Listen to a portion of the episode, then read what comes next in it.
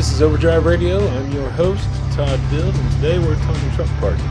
Some of the insights on parking advocacy and brass tacks on highway planning delivered as part of the parking panel we hosted at the Great American Trucking Show in August. You probably saw Overdrive's James Jaillet's report on the panel last month, but this bit of audio gives you a window into the discussion. Valuable for anyone, I'd imagine, who has to think hard about parking along their lanes, most of you in this current post ELD mandate environment. I believe. Also, what would you think about parking for a 10 hour break at a truck dedicated, secure facility on the side of a NASCAR track? After the selected panel excerpts, you'll hear part of a conversation I had with a member of the audience at that panel, Houston based Schneider National leased operator Rodney Zielkowski, who proffered a novel idea for adding parking capacity to, in a variety of areas around the country. The notion of partnering with racetrack facilities to utilize suitable space there for the purpose. At this point, it's just an idea, but the operator is hopeful to spark a discussion of its viability and welcomes any point of view on that and, well, how to proceed to bring something like it to some kind of fruition. Before that, though, let's drop into the show floor at the Great American Trucking Show, and the stage where owner operators Gary Buchs and Desiree Wood, among others, joined moderator and former owner op Scott Grenerth of Truck Specialized Parking Services for a discussion of parking advocacy, options for new infra- infrastructure, planning, and more. First up, we'll hear from sometime Overdrive Extra contributing blogger and Landstar leased owner operator Buchs, who ran through the variety of tools in his parking toolbox. I am big on safety. I want to go home safe. I want people around me to go home safe. You know, if that load's a little bit late, that's fine. We got there safe. You know, like we often, my friends' experience will say, if they needed it that quick, why didn't they ship it yesterday or a day early? You know, to rather than pressure us. So, use the tools available. Plan where I'm going to stop. Plan where I'm going to have my day. The other thing I do a great deal of, and I, I have studied, I've worked hard to understand the hours of service. I use the 8 and 2 split. It's the tool available. It's a tool in my toolbox. People say, well, I want to stop for a couple hours and rest before I go through Chicago, let the traffic clear. I can't do that. Yes, you can. You can stop for two hours, take a shower, take a nap, get something to eat, relax, let the traffic clear. When you get on the other side, stop for eight, guess what? You haven't lost any time. You, you're not going to get all your hours back, but you learn to roll, you learn to manage it. When you get to your customer, if you're not actively involved in the, the process of unloading, loading, or servicing that load, you can take that two, that two hour break again. Again, roll your hours. That allows you to better manage your parking. That allows you better opportunities to be more flexible. The, the other point is the new ruling for personal conveyance from the FMCSA. It's so new, we really haven't seen the positive effects of this. That flexibility added in those rules are going to negate a lot of our issues and problems if people learn it, use it properly, don't abuse it, and company management and, and the, the uh, load coordinators, the customers, the people, we have to educate them on how they use it. The company management has a responsibility to learn these hours of service and our options just as much as we do. I find that that is lacking. It's very hard to understand the hours of service. Is, there, is everybody familiar with the changes to personal conveyance? Okay, gentleman says no. Uh, in about the last 30 days, the FMCSA has ruled that if if we are um, in a situation, whether loaded, empty, hooked to our trailer, doesn't matter, if that we may move off-duty driving to a safe haven or the nearest practical safe. We, we don't have to go in the opposite direction of our next delivery or pickup. The goal is, it is our personal need to go park safely. The following voice you'll hear, be advised, is that of parking panel moderator at GATS, former owner operator and truck specialized parking services consultant Scott Grenerth, making reference to the prior day's panel with FMCSA reps around electronic logging devices, the hours of service, and recent guidance changes around use of personal conveyance. You'll hear Grenerth again a little later in the podcast, too. And I'll add that yesterday they flat out said, using that example right on the other end of the here, they flat out said, if you are delayed at a shipper or receiver, you run out of hours, absolutely what Gary just said. That came right out of uh, Joe DeLorenzo's mouth, and that's the person that matters. We all hope the roadside enforcement also says the same thing too, but we won't go there right now. So that is a huge tool in our toolbox. That's like a big hammer for us. Now, understanding it, maybe having a printed copy of it in your truck because it is new may be beneficial. My experience with state police and inspectors are they really are more up on these rules than many of us want to accept. So, uh, find the tools that work for you. I, I like to say, my son taught me this when he came out of officer training for the Army. He said, Dad, I learned I have to learn to stay in my lane. I need to do my job and focus on what I have in front of me. If I get distracted by the guy over here, I'm going to mess up my job. So if I'm driving my truck, if I'm trying to park and I'm worried about what other people are doing, it sounds a little selfish at first. But if I do it right, that gives the opportunity for others to do it right. One of the other points I'd like to make, and we've all discussed this we, get around the counter in knowledge and in meetings. Truck drivers, we need to be more courteous to the places we park. Stop throwing the trash out and, and take care of it. If there's something on the ground, pick it up, throw it away, whatever. The other management tool I want to go back to real quick because I kind of skipped over. One of the first things I do when I get a load order or whatever, I call my customers. I ask, is there parking? Uh, you'd be surprised people don't do that more the majority of customers either will allow parking if you call and ask in a courteous way ahead of time or if they do not have the room they will have some ideas of where you can park to service their account they know that that is money that is going to cost them they talked several times about the lack of parking hurting capacity which costs the customer more Take your opportunity to educate when you go into places courteously. Don't complain, but educate your customer. Educate the customer on the phone. Ask them when you take the load, you know, and and be aware of what you're doing. Use the satellite views to find these places. Look at your customer. Look at the parking lot. See what's next door. You talk about the, the parking space off the interstate if you're concerned, take a satellite view of the area where you might need to stop. And if there's a business there, call them. I've called businesses to use as a safe haven, and I've had them say, yeah, you can park, park on the left side back, you know, try not to block anybody, you know, please don't throw your stuff out. I call the Walmart if I want to park there. I ask for someone in charge. I walk my business card into the business and I say, here I am. It's got my picture on the back, my truck. They know what it looks like. Here's my phone number on here. If there's any issue the time I'm here, please contact me. And I have never had an issue. I've never been asked to get up and leave, move, whatever. As long as they know who it is, what we're doing, that we are professional about it. That is a huge part of what we have to do. And that is just education. That is common courtesy. I'm sure I'm forgetting something that maybe I do, but uh, you're saying it takes a little bit of work. It, it takes does, work. It does. Priority. It can't. Parking can't be an afterthought. It can't be the hey, I'm 30 minutes from running out of my time. Where am I going to park? If you do that, you are going to create a huge problem for yourself and the public.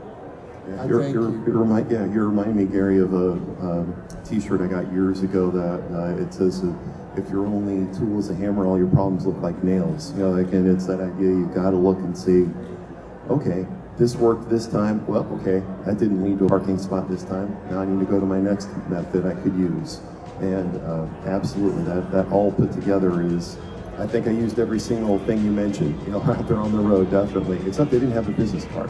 But I would just walk in and with a piece of paper, and where I was writing down my directions on use that same piece of paper, write down my tractor number, my trailer number, the color of my tractor, anything I could so it wouldn't get uh, towed out of the way. Or um, same thing works with bobtail. Uh, out at places that say you can't drop your trailer, a lot of them, if you just do that, they'll let you actually even um, do that. So. The other owner operator on the panel, in addition to Buchs, was independent Desiree Wood, based in Florida. Wood concurred with judgments of the efficacy of some of the tactics employed by Buchs and, when he was an owner operator himself, Grenerth. Um, and I agree with you. I do some of the same things when I put the note when I'm parking someone, my phone number and all of that stuff, and I agree. But I hope everybody can see it takes a lot of work. This is like a whole other part of your job that's very time consuming. Um, and the transit time that he talked about, I actually do like a lower number and shippers and receivers don't. So they, they're scheduling the loads for a different transit time. And when you're a company driver, you, you don't have a lot of choice uh, they say you got to be there at a certain time, like an owner operator. I say, I'm not going to make it by then. This is what I'm going to make it. So it's a little bit different situation, and that's another reason the shippers and receivers need to be aware of a transit time, like he mentioned right there. Don't don't book a load uh, for something that's going to be a transit time of 65 miles an hour. It's not going to happen. Um, Owner operator Wood shifted back to a larger part of the discussion that day regional MPOs, as she notes, or metropolitan planning organizations, and how drivers with their specialized knowledge of areas of need when it comes to truck parking can be a particular benefit to such organizations, as they do research that plays into state and local governments directing funds toward infrastructure development that includes truck parking. I wanted to really say something and reiterate what everyone else has said with the MPOs, be specific. I saw that the same thing everywhere. One word answer. That's not going to help. We need like specific, this is where the problem is, this is where we need to fix it. We've had some MPOs that um, responded to us when we sent letters to them, and some of us responded um, responded to us and blew us off, and then when they got the grant, there was no truck parking in it. So as for the community outreach for the drivers to go to the meetings, I've done that myself here in Texas, as a matter of fact. And it went really well, and, and, and it resulted in somebody there writing me that I connected to Nicole.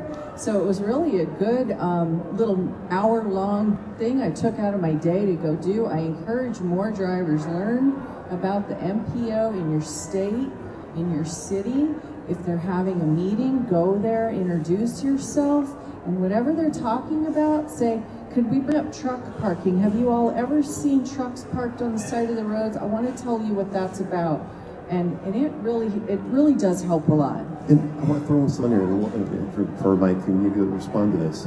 Also, I'm thinking too the fact that where you live, you obviously have people who are directly accountable to you in your, your municipality. Well, also, you might also have to be an expert at where you're picking up and delivering all the time. I can tell you, I know Nashville really well, really well. I rode my bike all over the place from the TA there. Um, and so if I showed up at an MPO meeting there, I've got valuable knowledge there too. So Mike, I'm curious, when even if you have someone from out of town that comes in all the time picking up loads, you know, hauling loads out, that would be a great input as well too, right? Grenerth was directing that question to panel participant Mike Johnson of the North Central Texas Council of Regional Governments, uh, the, the metropolitan planning organization uh, covering the North uh, North Texas Dallas area where uh, where the Great American Trucking Show was held. Here's Mike Johnson. You guys are the experts. We're just trying to funnel data into uh, a concentrated thing that we can then turn into, yes, this needs to happen. So the more the more you share with us, the more uh, meetings, all that stuff, the more we do, the more information you give, it will result in something. If you do go to one of these meetings, maybe bring a solution with you. And one of the solutions we learned in the Truck Parking Coalition meetings over the past uh, couple years was the Elmira example and the Weed, California example, right? I don't know if everybody knows about that, but these are two towns where they started seeing so much truck traffic landing up in their little town. And um, instead of running us out of town and having residents come protest us, they found a solution. One was a free solution and one was a, um, a very nominal fee solution. And I'll, I'll give you the overview. You might have more specific details if you remember. The idea was to they they created a little holding yard for the truckers to park. One was free. Um, the other city did one for five dollars a night, which is nothing. And it ended up being so successful. I think both of them ended up expanding. And one of one of the five dollar lot, it ended up generating so much revenue. They were like, "This is an awesome idea. We have this like empty space." you might bring that to your town. Somebody might see that. Now, obviously, the rise of paid parking is very controversial to drivers, but I know recently, I live in Palm Beach County, South Florida. It is not a, um, it is not a uh, poor community. And my trailer got hijacked at my local supermarket while it was attached to the tractor. The place that I can pay to park, um, actually not as safe as where I parked. So, you know, what I, what my my thoughts after what that happened, where there was cameras there, there was um, lights there. Um, it really shouldn't have happened, but maybe more community awareness um, with law enforcement that we're staging to go into Miami. Uh, maybe more uh, community partnerships with other supermarket chains or uh, northern distribution centers to stage to go in there. I know the real estate's expensive in South Florida, but uh, somebody that also may, maybe would be a good person to bring into these conversations is the insurance industry because cargo theft um, is something that they're having to pay the price for. And to your point there too, with this, we're talking about being involved in local communities. That if you go in there with the offering solutions, um, two things with that. One is you may even be able to suggest, hey, there's an old spot over there that nobody's using anymore. I can tell you from experiences recently, places are looking for good opportunities to say, where is there a spot that we could put truck parking where you won't have such a big issue with not my backyard, which I know you've all seen the lines of, you know, so-and-so truck stop. Well, these days it's usually loves, you know, expanding as much as they have. Wants to move in, people say no all, but if you know a spot in an industrial park in an area, that's again where you can show up at these meetings for MPOs, the freight advisory committees, or just email and just call them if you can. And you know that's an opportunity to get that input. And um, and then also, like you said, the looking at those opportunities too. And you mentioned specifically Florida there. Like I know the state of Florida, they're looking for innovative places to park and looking at utilizing like a park and ride lot to be turned into a truck parking area. So, I mean, they're looking for things, they're trying things, and having extra ammo back there uh, goes for it. Yeah, one thought Mike, and we'll get some questions I, in a moment. I just wanted to piggyback on that. Like, when Loves is trying to build something in a town or by you, go to that meeting and be an advocate for that. You know, there's going to be people out there saying, you know, not in my backyard, saying negative things. Get there and say positive things. Why, you know, why we want good truck parking, and you really want to work on people, maybe a little bit cynical, but the financial benefits of, of a place like a Love's has always been a, you know, impact the city the most. So. And the fact that people will not be parking where they're not supposed to be parking and tearing up the shoulders of the roads, things like that. Absolutely. Let, let me, the, the, we, I brought this up at the meeting we had in Washington, D.C. I had just come from a, a truck stop in South Carolina where they have a bowling alley and they have um, a Quaker Steak and Lube part of the truck stop. And uh, I saw a whole family, local family having their Sunday breakfast there. And uh, the next day I saw a whole family having their child's birthday party there at the truck stop. When have you ever seen somebody take their kid birthday party? The place is hopping for the local community, but it's clean, it's well lit, it is my favorite place to land up. But this very same chain is can be some of the worst locations as well.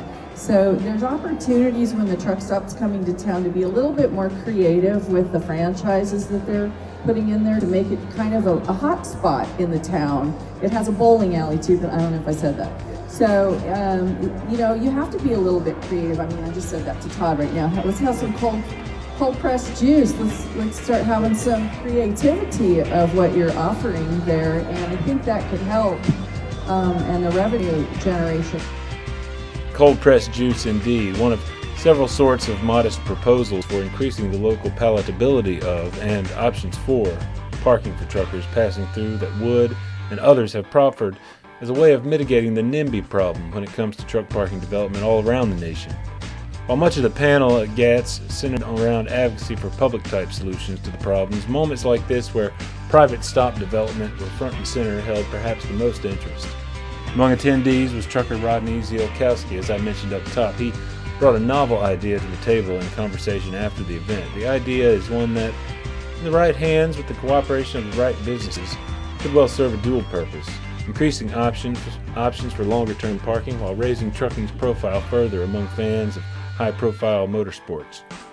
Here's Ziolkowski in a conversation he and I had a few weeks back on the phone. He describes his mostly night driving operation and how a shift in the flow of trucks in and out of truck stops and rest areas has newly impacted his own attempts to park in some areas in the wake of mandated ELDs.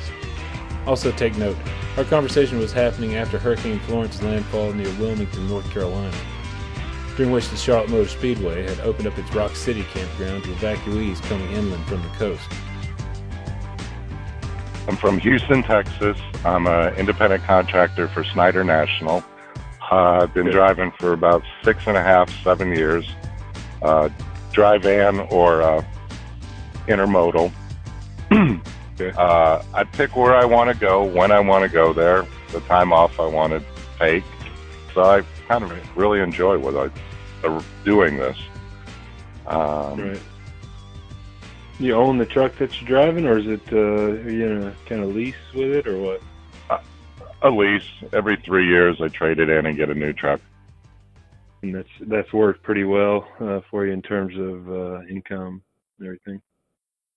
Yes, it's worked. It's worked very well. Uh, as I said, I go where I want, and where's the runs?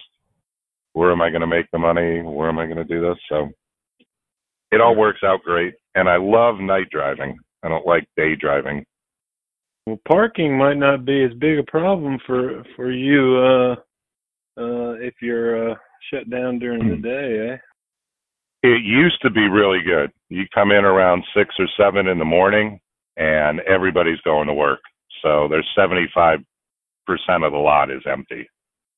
Now, because of the times on the ELDs, I'll pull in at eight at seven o'clock in the morning. There won't be a spot. Yeah, it's still full. Uh, eight o'clock in the morning, it's still full. Um, it's it's just getting out of hand. Same thing with uh, rest areas. Those things are lasting until seven, eight, nine o'clock in the morning before people are taking off. Uh, rest area was 50% full when you'd come in at six or seven in the morning. Now okay. it's 75% full but everybody's on the sides. The the lot yeah. is full. If it holds if it holds 20 trucks, there's 75 there. They're in the back. They're in the front. They're on the ramp, on both sides of the ramp, and it's getting out of control. We met down in uh, Dallas, and you had a you know, kind of what sounded like a pretty novel um, uh, idea uh, on uh, how to how to take uh, available space out there and turn it into something useful for uh, truck drivers? Uh, racetracks, motor speedway, NASCARs, they have a lot of spots that they're not using uh, unless it's a race day. Uh, it's already built. It's already got just about everything you need. You might need porta pots and a dumpster but right. it looked like it was a lot of spots that weren't being used. Uh, as you mentioned, we talked about, or we mentioned Charlotte is letting people stay there for free because of the hurricanes. So I looked at that and I was looking, they've got a, a dirt track, they've got a, um, the regular track, they've got all kinds of track, drag racing track, and all of it has parking and the only place that, from what I could tell by satelliting it, was the camp area that they were using, that they were letting people stay at, which is really nice of them. Uh, yeah. So I thought, I'd go, that would be a good place. So I zoomed in on it and I saw all the parking that they had. And I go, that would, that's exactly the idea that I, I'm looking for, having trucks parked there when they're not busy with the racetrack. There seemed to be the drag racing has a a lot also. Uh, okay. That is solid. so there's different places around there. Um, not knowing the size and how much it, how how big it would be or how many vehicles would fit there. Uh, it's something that I'd have to look into. Texas Motor Speedway has a full lot. The only green I ever saw in them was in the front when you drive by it on 35. Right. Uh, Right. Talladega went by there, and they've got a whole lot in the back. Uh, it's the hills that are on the front, and that's where they park the cars, but where the RVs park. Um, so I, I think there's an idea around it, but trying Yeah. to figure out which which ones will do it. Uh, I haven't been down to Daytona. Plan on doing that and to see what their area looks like. It's pretty interesting. I mean, it's a totally interesting idea. It's something that you know, uh, in the right hands, um, you know, could could uh, could turn into something. Uh, would you do you envision it? Uh, I mean, know, let's say you're you're going to go out and you're going to pitch this to uh, to to one of the racetracks or, or pitch it to a, a, a parking provider. I mean, there are some out there that sort of specialize in truck parking. I know they're few and far between, but um, yeah, how, how do you how do you pitch it? Is it is it an idea where um, we're talking about uh, uh, you know you pay pay a small fee to, to utilize the parking area? Is it a free space? Is it uh, are there amenities around, or is it just uh, you know an access to like you said porta potties and uh, with a, a dumpster out there for for any trash kind of kind of situation? I don't know. I, I really don't know how they would play it. Would they play it and Right. say, "Hey, that's a great idea. We want the idea. It'll work," Right. which wouldn't matter. I'd like to keep the price somewhere at at at five dollars, nothing more per truck Right. per day. There's no reason that pilots need to charge you fifteen dollars for stuff that's already paid for.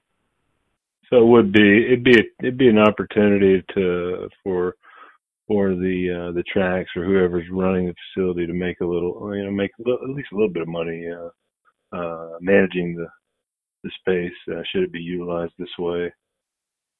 Talk a little bit about the uh, the attraction to this. I mean, uh, the way you you know the way you might sort of sell it, as it were. Um, I know you, you mentioned something to me. I think when we were down there at uh, the Great American Trucking Show about the the sort of like hand in hand, sort of uh, bread and butter sort of nature of uh, or relationship uh, between uh, NASCAR and the trucking industry. Yeah, NASCAR and trucking go hand in hand. Um, a lot of these tracks that I'm looking at now, 25 with Nat, 23 with NASCAR plus a bunch of other ones. I think I've Those are counted small, up the. No, they're not small. Uh, let's see, one in Ohio is only 17,000 seats, but Okay, the one in right. Illinois is 78,000 and Florida down in Homestead is 65,000 seats. So I've looked at a lot of these that there's a lot of seats, so they've got to have some parking. Right. If you go half of the parking, it still looks like there's a lot of spots. Dirt spots, grass spots, stuff like that. I still haven't researched that. Uh, It's something that I'm going to have to do. But yeah, it would go. I think a lot of truckers would like to would like to have a, a good place to park at a decent price rather than parking on the side of the road. So on the exit ramp. So I, The fact that it's uh, you know that it's next to a racetrack is uh, kind of a little added added sort of scenic bonus in a certain way for for some folks. I know fans of the fans of the sport. I guess. we'll get we'll get a cam- uh, photographer out there to take a picture of the uh, the truck and the racetrack for. Sure. yeah, that'd be part of the service, right? When you show up, you get your, uh, uh, you, you pull in through the gate, uh, stage your truck right next to the track, get a, get a picture with it, then go park, take take a rest. Yeah, we'll we'll do something. We'll we'll look at something like that. In in infield parking. We'll we'll work on that also. There you go. There you go. Perhaps parking capacity conditions are such that an idea like this has real possibility. Think of it along the same lines as the temporary and or mobile dining options in quote-unquote pop-up restaurants you hear so much about in urban areas today. Pop-up's truck parking sounds nice, but a sort of concierge type service locally provided, as Ziolkowski also recommends, with potential for local food trucks and transport providers, health service providers, and others in the area to provide their services to travelers. All, he hopes, for reasonable price for truckers utilizing any such facility. Anybody listening who'd like to talk further about it, get in touch with Rodney Ziolkowski directly via 281 740 2635 or via email at jazi5277 at hotmail.com. You can always call us direct too via the Overdrive Radio podcast line 530 408 6423. Until next time, stay safe out there.